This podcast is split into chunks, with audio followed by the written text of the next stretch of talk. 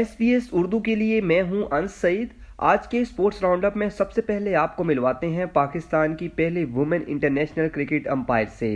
جی سامعین, پاکستان کی پہلی woman international cricket umpire Salima Imtiaz جو پاکستان وومن کرکٹ ٹیم کی کھلاڑی کائنات امتیاز کی والدہ ہیں, وہ امپائرنگ کے میدان میں اپنا لوہا منوا رہی ہیں. انہوں نے حال ہی میں خواتین کی ایشیا کپ میں امپائرنگ کے فرائض انجام دیے, جبکہ وہ 2006 سے ڈومیسٹک کرکٹ میچز میں امپائرنگ کر رہی ہیں. ایس پی ایس اردو سے خصوصی گفتگو کرتے ہوئے سلیمہ امتیاز کا کہنا تھا کہ 2005 میں خواتین کی امپائرنگ کے امتحانات کا پتہ چلا تھا تو تب ہی فیصلہ کر لیا تھا کہ اپنے آپ کو امپائر کی حیثیت سے متعارف کرواؤں گی. سلیمہ امتیاز کا کہنا تھا کہ ایشیا کپ میں امپائرنگ کے لیے جب ادھر گئی تو بالکل ہی الگ ماحول تھا. اے سی سی لیول پر اپنے ملک کی نمائندگی کرنا میرے لیے بہت اعزاز کی بات تھی. میرے دل میں اپنے ملک کا نام روشن کرنے کا عزم ہے. میں چاہتی تھی میں کچھ ایسا کروں جو لوگ بھی یاد رکھیں اور اس کی تعریف بھی کریں. ایشیا کپ کا تجربہ بہت اچھا رہا, بہت کچھ سیکھنے کا موقع ملا تھا, پہلی بار ٹی وی امپائرنگ کا موقع بھی ملا.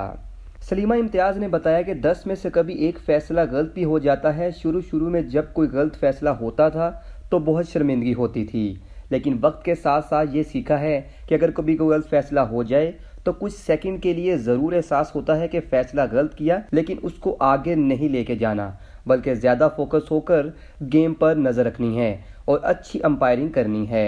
ان کا مزید کہنا تھا کہ اپنی بیٹی کو کرکٹ کے نئے قوانین کے حوالے سے اپڈیٹ کرتی رہتی ہوں. جو نئے قوانین آتے ہیں ان کو ڈسکس بھی کرتے ہیں اور ایک دوسرے کو کچھ نیا بتاتے رہتے ہیں. مستقبل میں میرا سب سے بڑا مقصد آئی سی سی میں امپائرنگ کرنا ہے اور اپنے ملک کا نام مزید روشن کرنا ہے. میں پاکستان کرکٹ بورڈ سے ایفیلیٹیڈ ہوں ایز این امپائر. امپائرنگ کے ایگزامس کا پتہ چلا تھا کہ امپائرنگ فیمیل کے لیے جو ہے وہ اوپن ہو رہی ہے جو پاکستان کرکٹ بورڈ کی طرف سے, تو میں نے وہاں سے جو ہے وہ ڈیسیشن لیا تھا کہ میں ایز این امپائر اپنے آپ کو انٹروڈیوس کروانا چاہوں گی, اور وہیں پر پھر 2006 میں جا کر جو ہے وہ میں نے امپائرنگ کا کورس اٹینڈ کیا اور اس کا ایگزام پاس کیا. کرکٹ امپائرنگ میں ہمارے پاس ماشاءاللہ بہت اچھے اچھے امپائرز ہیں, لیجنڈز ہیں. علیم دار صاحب ہیں, S.N. رضا صاحب ہیں, بہت اچھے امپائرز ہیں. بیسکلی میں انہی کو فالو کرتی ہوں. ایشیا کپ میں امپائرنگ کے فرائض جب انجام دینے کے لیے ہم پہنچے تھے تو ایک بالکل ہی الگ جو ہے وہ ایٹماسفیئر تھا وہاں پر. جذبات بھی ہمارے کچھ الگ ہی تھے, کیونکہ اپنے ملک کو ریپریزنٹ کرنا کسی دوسرے ملک میں اے سی سی لیول پہ بہت بڑی بات تھی میرے لیے, اور اپنے ملک کا نام روشن کرنے کا مطلب ایک عزم ہے میرے دل میں, اور میں چاہتی تھی کہ میں کچھ ایسا کام کروں کہ لوگ یاد بھی رکھیں اور ایڈمائر بھی کریں. بیٹی میری کرکٹ کھیلتی ہے, اس سے کرکٹ کے قوانین کے بارے میں اپڈیٹ کرتے رہتی ہوں. ہم ڈسکس بھی کرتے ہیں کافی سارے جو نئے رولز آتے ہیں, جو نئے لاز آتے ہیں, تو ڈسکس کرتے ہیں ہم لوگ اور اس کو ایک دوسرے کو بتاتے رہتے ہیں. کبھی وہ بھی مجھے کچھ چیزیں بتاتی رہتی ہیں, کبھی میں ان کو بتاتی رہتی ہوں, تو اس طرح سے ڈسکشن ہماری کرکٹ کے بارے میں چلتی ہے اور کافی اچھی اپڈیٹس ایک دوسرے کو ہم دیتے رہتے ہیں اور کافی اچھی ڈسکشنز بھی ہوتی ہیں ہماری کرکٹ کے حوالے سے. پی کی جانب سے ہمیشہ سپورٹ رہی ہے, ہمیشہ ہی پی سی بی نے بہت سپورٹ کیا ہے, چاہے وہ کسی بھی لیول پر ہو, لوکل میچز ہوں, انٹرنیشنل میچ کے لیے گئے اس کے لیے ہو, تو پی سی بی کی سپورٹ ہمیشہ رہتی ہے. بالکل صحیح ہے کہ خواتین کا رجحان بہت کم ہے امپائرنگ کی طرف. میں ان سے یہی کہوں گی کہ امپائرنگ از پیشن ہے, جیسے کرکٹ کھیلنا ایک پیشن ہے آپ کا, اسی طرح امپائرنگ بھی ایک پیشن ہے اور بہت انجوائمنٹ ہے اس کے اندر. اور لوگ لیڈیز کو آنا چاہیے, خواتین کو اس فیلڈ کی طرف آنا چاہیے. میرا سب سے بڑا گول اس وقت آئی سی سی لیول پر امپائرنگ کرنا ہے, اپنے ملک کا نام روشن کرنا ہے, اور میں چاہتی ہوں کہ میں آئی سی سی لیول پہ امپائرنگ کروں اور اپنے ملک کا نام روشن کروں, اور اس لیول پہ جا کر میں اچھی طریقے سے ایک اچھا امپیکٹ کریٹ کروں. اب بات کرتے ہیں پاکستان کے کار ریسر سلطان گولڈن کی. جی سامعین, پاکستان سے تعلق رکھنے والے عالمی شہرت یافتہ کار ریسر سلطان گولڈن نے 112 کلومیٹر ریورس سپیڈ سے کار چلانے کا نیا ریکارڈ بنانے کا اعلان کیا ہے. دنیا میں بائک اور کار جمپنگ میں شہرت پانے والے پاکستان کے اسٹنٹ مین سلطان گولڈن یہ ریکارڈ رواں سال بنانے کا ارادہ رکھتے ہیں. سلطان گولڈن نے ساتھ یہ بھی دعویٰ کیا کہ وہ 2019 میں منگورا میں یہ ریکارڈ بنا چکے ہیں, لیکن حکومت کی جانب سے گینیز بک ورلڈ ریکارڈ کو آغاز نہیں کیا گیا, جس وجہ سے گینس بک میں یہ شامل نہ ہو سکا اور میری محنت حکومتی عدم دلچسپی کی نظر ہو گئی۔ ایس پی ایس اردو سے گفتگو کرتے ہوئے سلطان گولڈن کا کہنا تھا کہ فٹ بال کے بعد دنیا میں موٹر سپورٹ دوسرا بڑا کھیل بن چکا ہے، لیکن بدقسمتی سے پاکستان میں اس کے فروغ کے لیے آج تک موٹر سپورٹس کے لیے کوئی ادارہ قائم نہیں کیا گیا۔ حکومت کے پاس فنڈز ہیں لیکن اس کھیل کی طرف توجہ نہیں دی گئی، جس کا مجھے بے حد دکھ رہتا ہے۔ سلطان گولڈن نے حکومتی حکام سے شکوہ کرتے ہوئے کہا کہ دنیا بھر میں پاکستان کا نام روشن کیا اور کرتا رہوں گا، لیکن حکومت پاکستان کی جانب سے کبھی کسی پلیٹ فارم پر پذیرائی نہیں ملی۔ سلطان گولڈن نے کہا پاکستان میں ٹیلنٹ بہت ہے لیکن گراؤنڈ مہیا کرنے کی ضرورت ہے۔ آئیے آپ کو سلطان گولڈن کی گفتگو سناتے ہیں۔ میں نے انشاءاللہ یہ Guinness book of world record میں ہے جو اس وقت انہوں نے 2022 میں یہ ریکارڈ بنایا ہے، یہ ریورس سپیڈ کرے، یہ انہوں نے غالباً جو ہے وہ 54 MPH ہے، 75 کلومیٹر کے قریب بنتی ہے۔ یہ 1 منٹ اشاریہ سم تھنگ میں اس کو اس ریکارڈ کو بنا ہے۔ یہ ریکارڈ میں آلریڈی 2019 میں نے مینگورا میں اس ریکارڈ کو بریک کر چکا ہوں۔ میرا ریکارڈ اس سے بہت بڑا ہے، میں نے تو 600 فٹ کے اندر تقریباً 600-700 فٹ کے اندر جو ہے نا یہ ریکارڈ 112 کلومیٹر سپیڈ سے میں نے اس کو بنایا۔ ریکارڈ تو میرے بنتا ہے، مگر بدقسمتی یہ ہے کہ حکومتی سطح پر جب آپ کے سرپرستی نہ ہو تو آپ ریکارڈ بھی بنا دے تو اس کا کوئی رزلٹ نہیں آتا ہے۔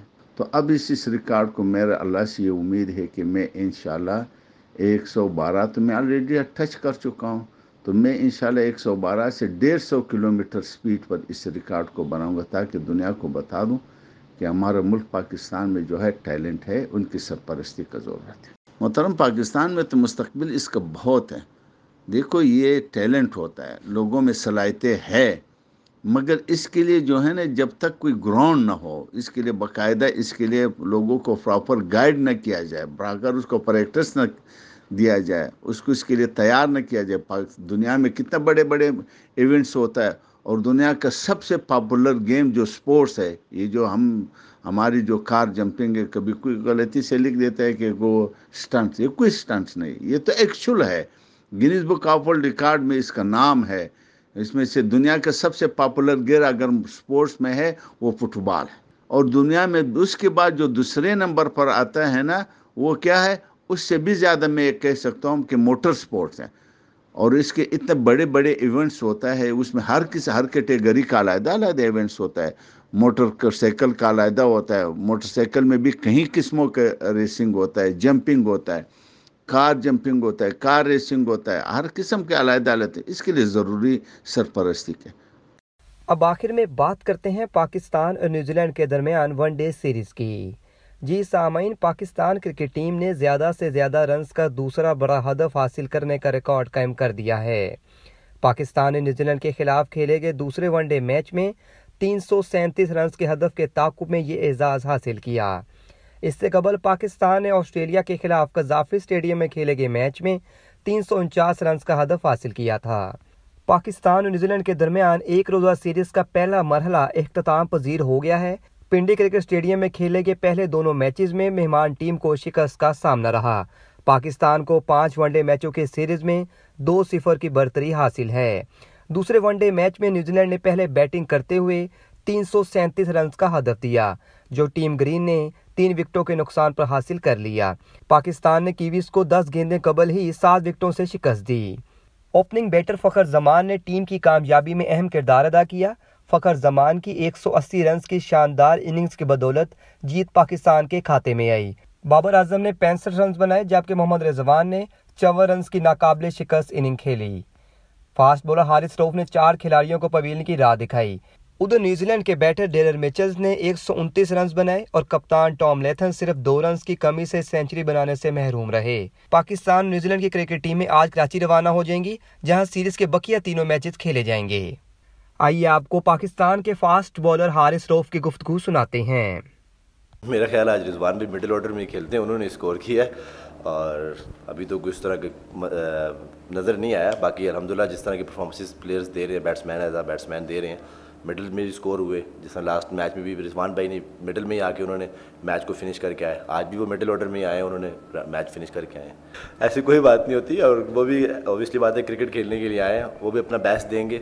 اور جس طرح انہوں نے واپس آ کے کم بیک کیا T20 سیریز میں، اور اوبیسلی بات ہے ان کو بھی کریڈٹ جاتا ہے کہ جس طرح انہوں نے کرکٹ کھیلی. اور باقی کرکٹ میں یہ اوبیسلی بات ہے ہار جیت تو ہوتی ہے، بٹ اپنی طرف سے ہم نے کوشش کی، اور جس طرح ابھی 2 میچ بیک ٹو بیک جیتے ہیں، کوشش کریں گے اس مومنٹم کو کیری آن کریں اور اس سیریز کو ون کریں، کیونکہ ہمارے لیے کافی امپورٹنٹ ہے یہ سیریز، کہ جس طرح آگے ورلڈ کپ آ رہا ہے، ایشیا کپ ہے، تو اس کے لیے ایک اچھی پریپریشن ہو سکے تاکہ ایک بیسٹ ٹیم جو ان سی ہے وہاں پہ جا کے کھلائی جائے.